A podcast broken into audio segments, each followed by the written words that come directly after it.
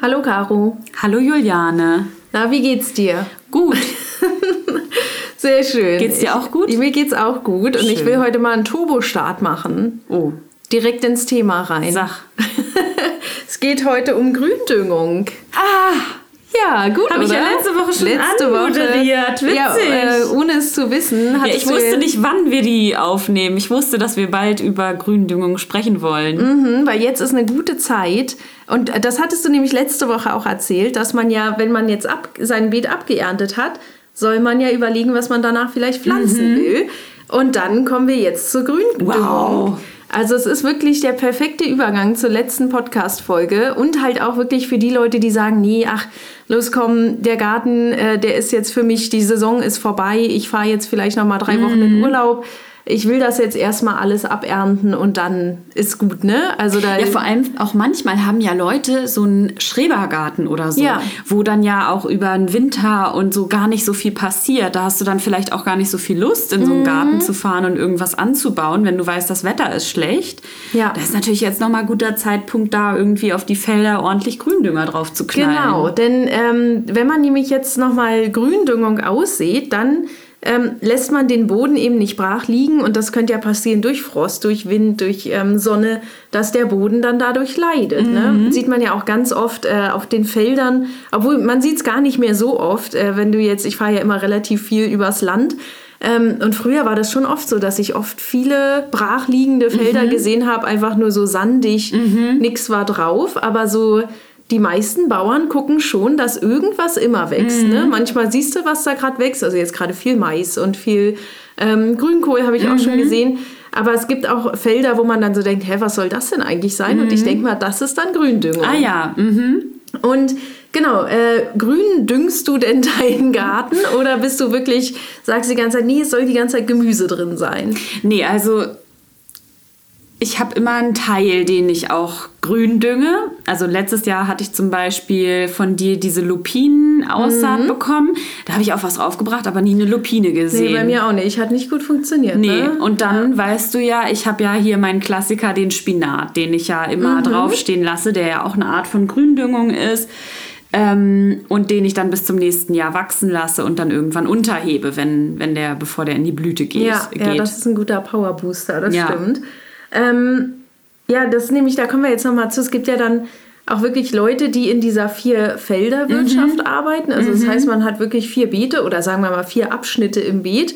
Und dann ähm, ist ja ein Teil eigentlich auch immer Gründüngung, sogar dann das ganze Jahr über, um das wieder vorzubereiten für den nächsten, ähm, fürs nächste Jahr, wo dann ein richtig schöner Starkzehrer wahrscheinlich raufkommt. Das stimmt, aber ich kann mich nicht damit anfreunden, Ich weil ich finde, 25 Prozent von meiner Anbaufläche nicht zu bewirtschaften, fühlt sich für mich wie ein Verlust Nee, an. Vor allem, weil wir ja auch dann mit sowas wie Hornspänen Mhm. oder wir hatten ja jetzt auch die Schafswollpellets und so. Das sind ja alles Sachen und ähm, hier äh, äh, Brennnesseljauche und so. Ne? Ja. Das sind ja alles Sachen, mit denen kannst du ja auch schon düngen und den Boden Ja, aufwerten, aufwerten. Mhm. ohne dass du jetzt den ähm, ja, diese 25 Prozent deines ganzen ähm, Gartenbereichs irgendwie, je gro wie, also wie groß er auch immer ist, dann zu opfern. Deswegen würde ich auch sagen, äh, Vierfelderwirtschaft brauchen wir nicht. Nee, mm -mm. Ja, gut. Aber kommen wir jetzt schon mal dazu. Die Vorteile von der Gründüngung sind natürlich, wir wollen den Boden aufwerten.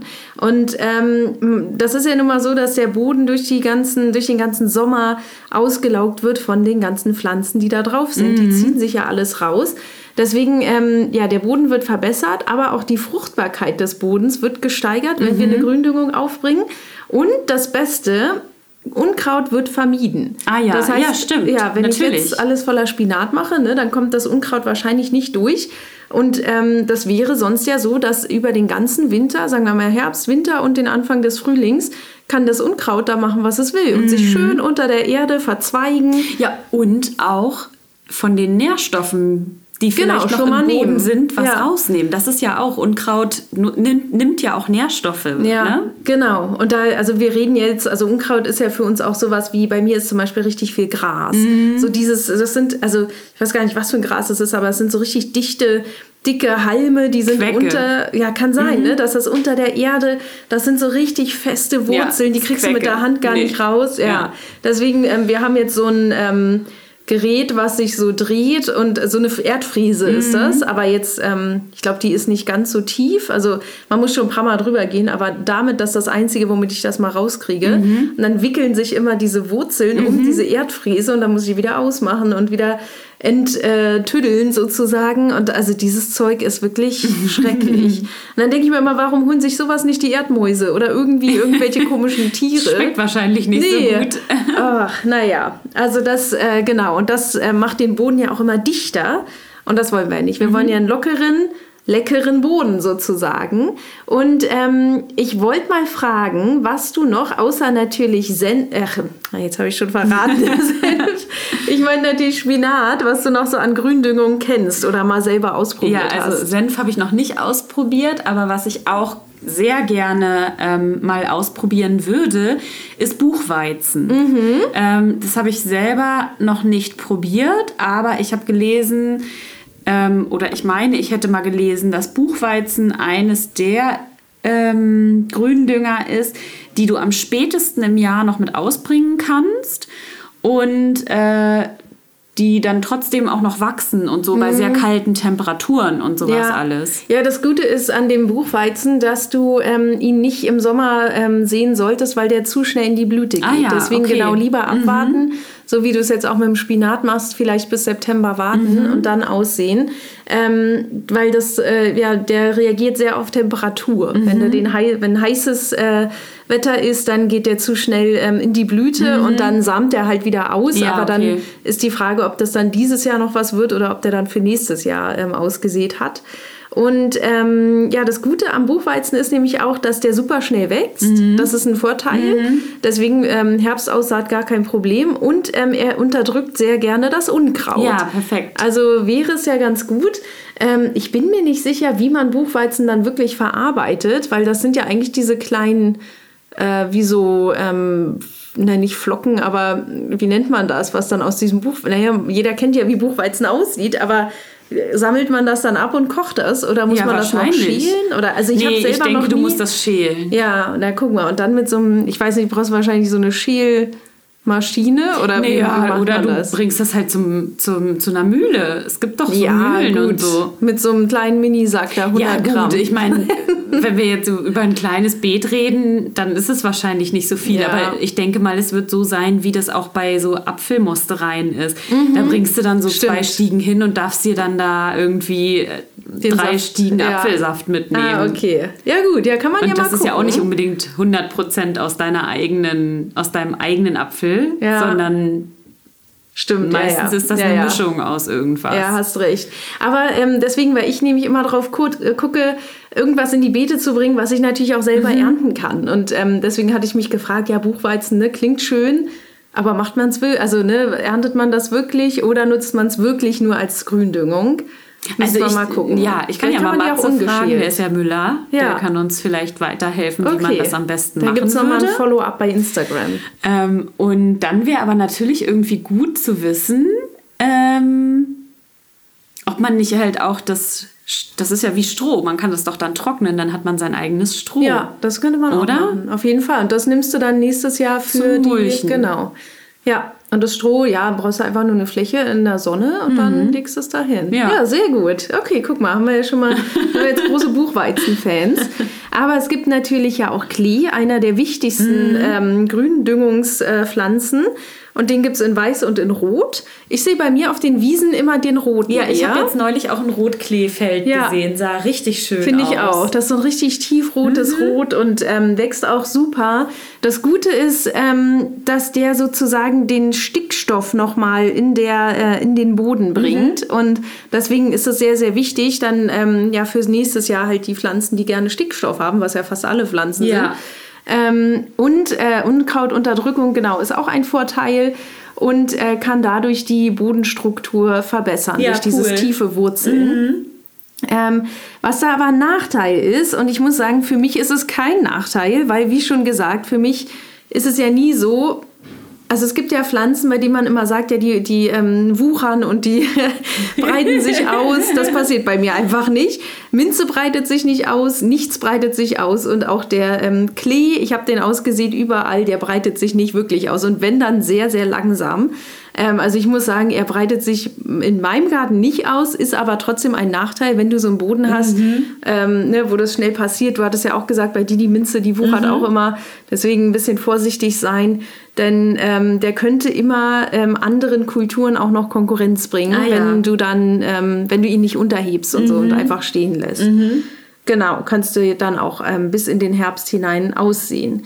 Aber eine Sache, die noch schön ist, die ich ähm, nochmal erwähnen möchte, du kannst auch Blumen oder richtig schön blühende äh, Dinge als, ähm, als äh, Gründüngung rausbringen, was dann vielleicht im Herbst nochmal eine schöne Augenweide Ja. und für die Bienen eine schöne Weide ist. Und da ähm, kennst du eine, ähm, wahrscheinlich schon, ne? Die, die ich mal, Facelia? genau, die ist so lila. Und die ähm, ja, lockt Bestäuber an und ist total äh, ja, so ein Bienenmagnet. Ach, schön, ich habe die ja nicht in meinem Beet. Ich wollte die schon immer mal haben. ja, bei mir wächst die ja wild im Ah, Rasen. Also wir haben ja bei uns so eine Freifläche und die haben wir jetzt irgendwie lange nicht mehr gemäht und da sind überall diese lilanen, also auch nur einzeln sind diese aufgepoppt. Cool. Und die hängen, also jede zweite ähm, hängt voll mit Bienen und, Wow. ähm, und Hummeln. Ach, schön. Also wirklich, die sitzen da drauf, die sind süchtig danach. Und ähm, ja, das äh, ist natürlich auch ein Unkrautunterdrücker und ähm, ja, kann auch jetzt im Herbst noch ausgesät werden. Richtig Schön. gut.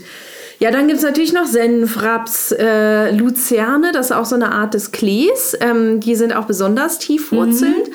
Und ähm, Hafer und Winterroggen. Ah, ja. Auch interessant, wo man wahrscheinlich auch wieder eine Mühle in der Nähe Ja. braucht.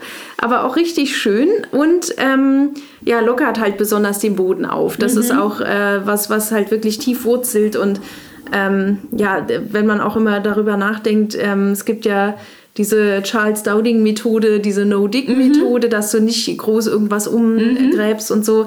Dafür sind dann äh, Winterroggen und Hafer auch sehr gut, weil die dann tief eindringen, für dich den Boden sozusagen Cool. lockern.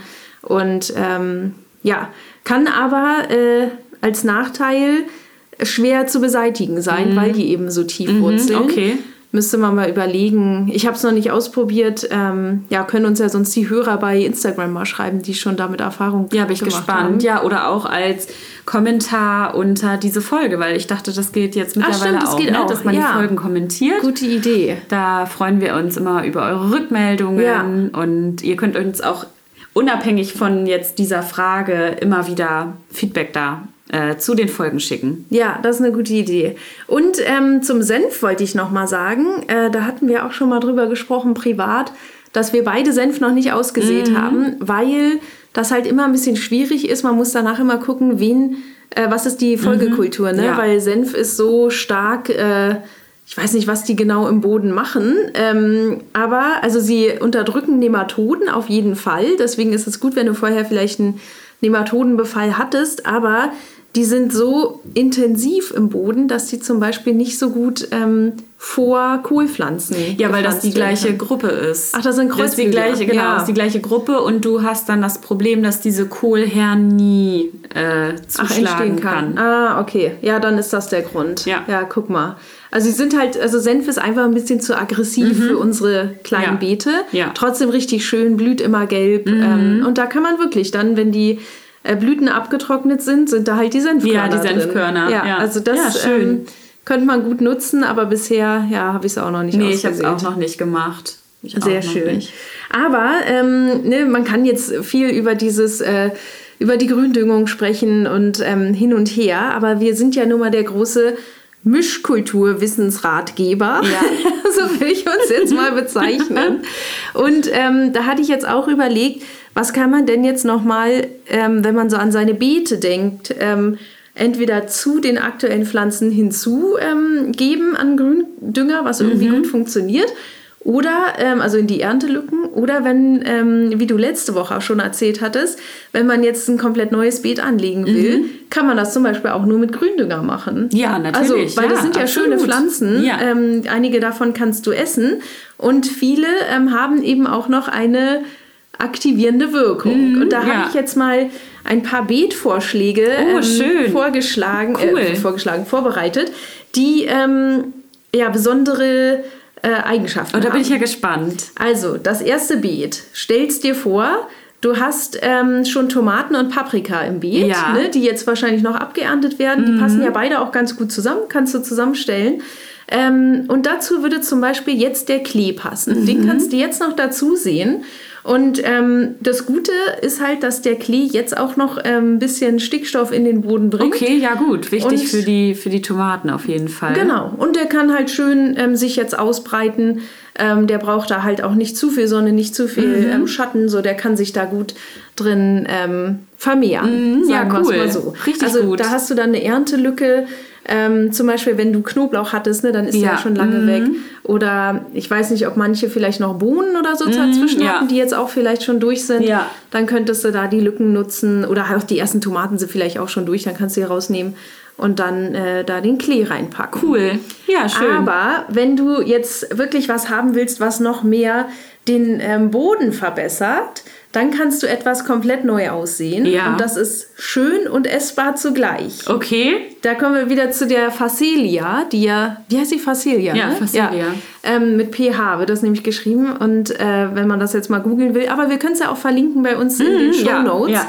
Ähm, direkt zu unserem Partnershop Borago. Könnt ihr direkt bestellen. Ähm, ja, der, die Facelia ist ja so ein Bienenfreund, haben wir ja Mhm. schon gesagt.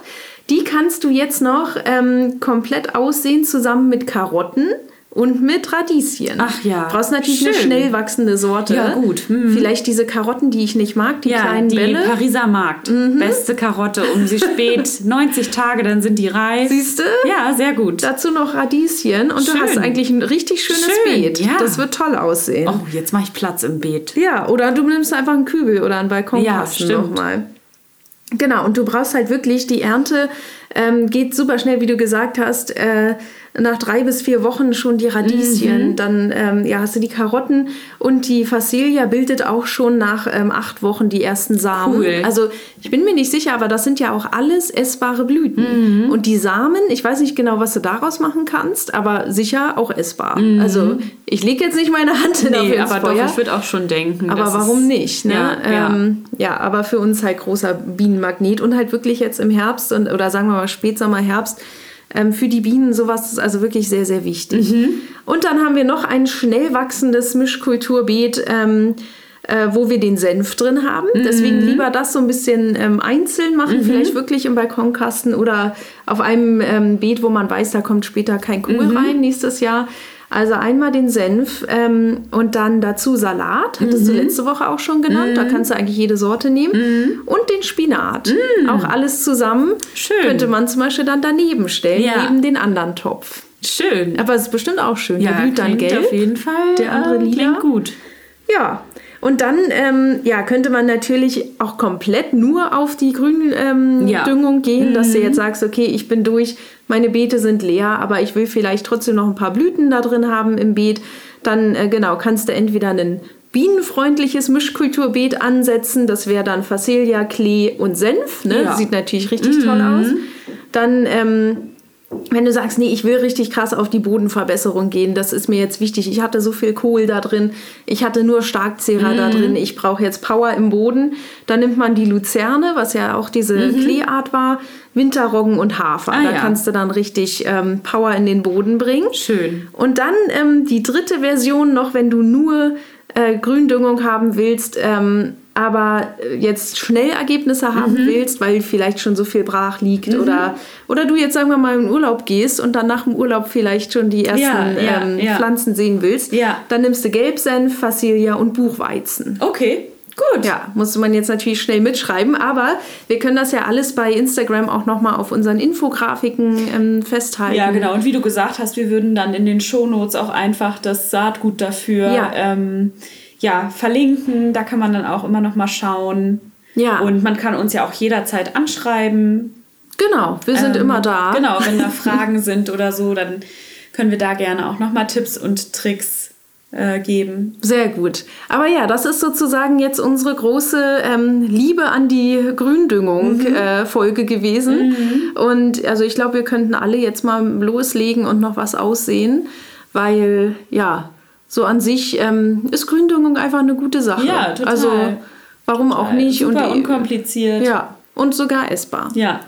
Deswegen, ja, war es das eigentlich schon mit der Folge für mich. Ja, aber hast du denn unnützes Wissen dabei. Ja, das habe ich natürlich auch noch mit. Ich wollte nur fragen, ob du noch irgendwelche Punkte zur so, nee, hast, die wir vielleicht nicht. vergessen nee, haben. Also es war auf jeden Fall eine tolle Folge und äh, ich bin ja immer hin und her gerissen zwischen Gründüngung ja oder nein, mhm. weil ich mhm. denke halt immer, ja, nee, ich will da das ist immer für so ein Zeichen für mich, dass ich eine Weile pausieren ja. muss. Und ich will natürlich noch nicht pausieren. Nee. Wir sind ja noch im Sommer.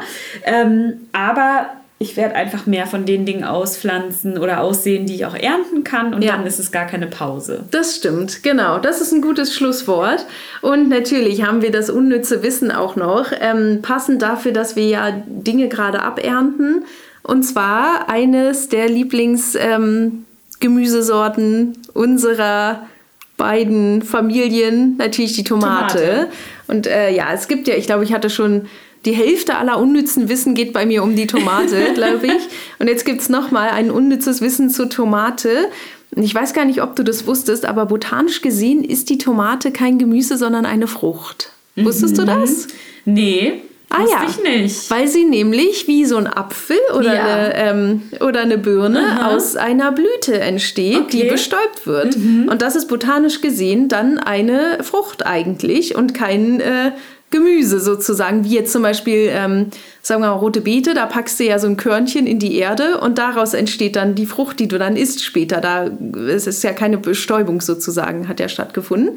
Deswegen ähm, ging dieser Fall der Tomate auch im 19. Jahrhundert in den USA vor Gericht und äh, das Gericht hat entschieden, dass es rechtlich gesehen ein Gemüse, die Tomate, deswegen ne, wird es sozusagen als Gemüse gehandelt, aber ähm, botanisch gesehen ist es eine Frucht. Aha. Interessant. Vielen Dank. Also es ist wirklich unnütz. Kann man eigentlich sofort wieder vergessen. Nö, gar nicht. Naja. Okay. okay, gut. Aber es war gutes Entertainment jetzt nochmal zum Schluss. Ja. Und ähm, ja, dann hören wir uns nächste Woche wieder. Ich freue mich drauf. Ich mich auch und wir nähern uns langsam dem Spätsommer. Ja. Ich bin gespannt, über was wir nächste Woche reden. Bin ich auch. okay. Also bis dann. Wir äh, sehen uns. Tschüss. Tschüss.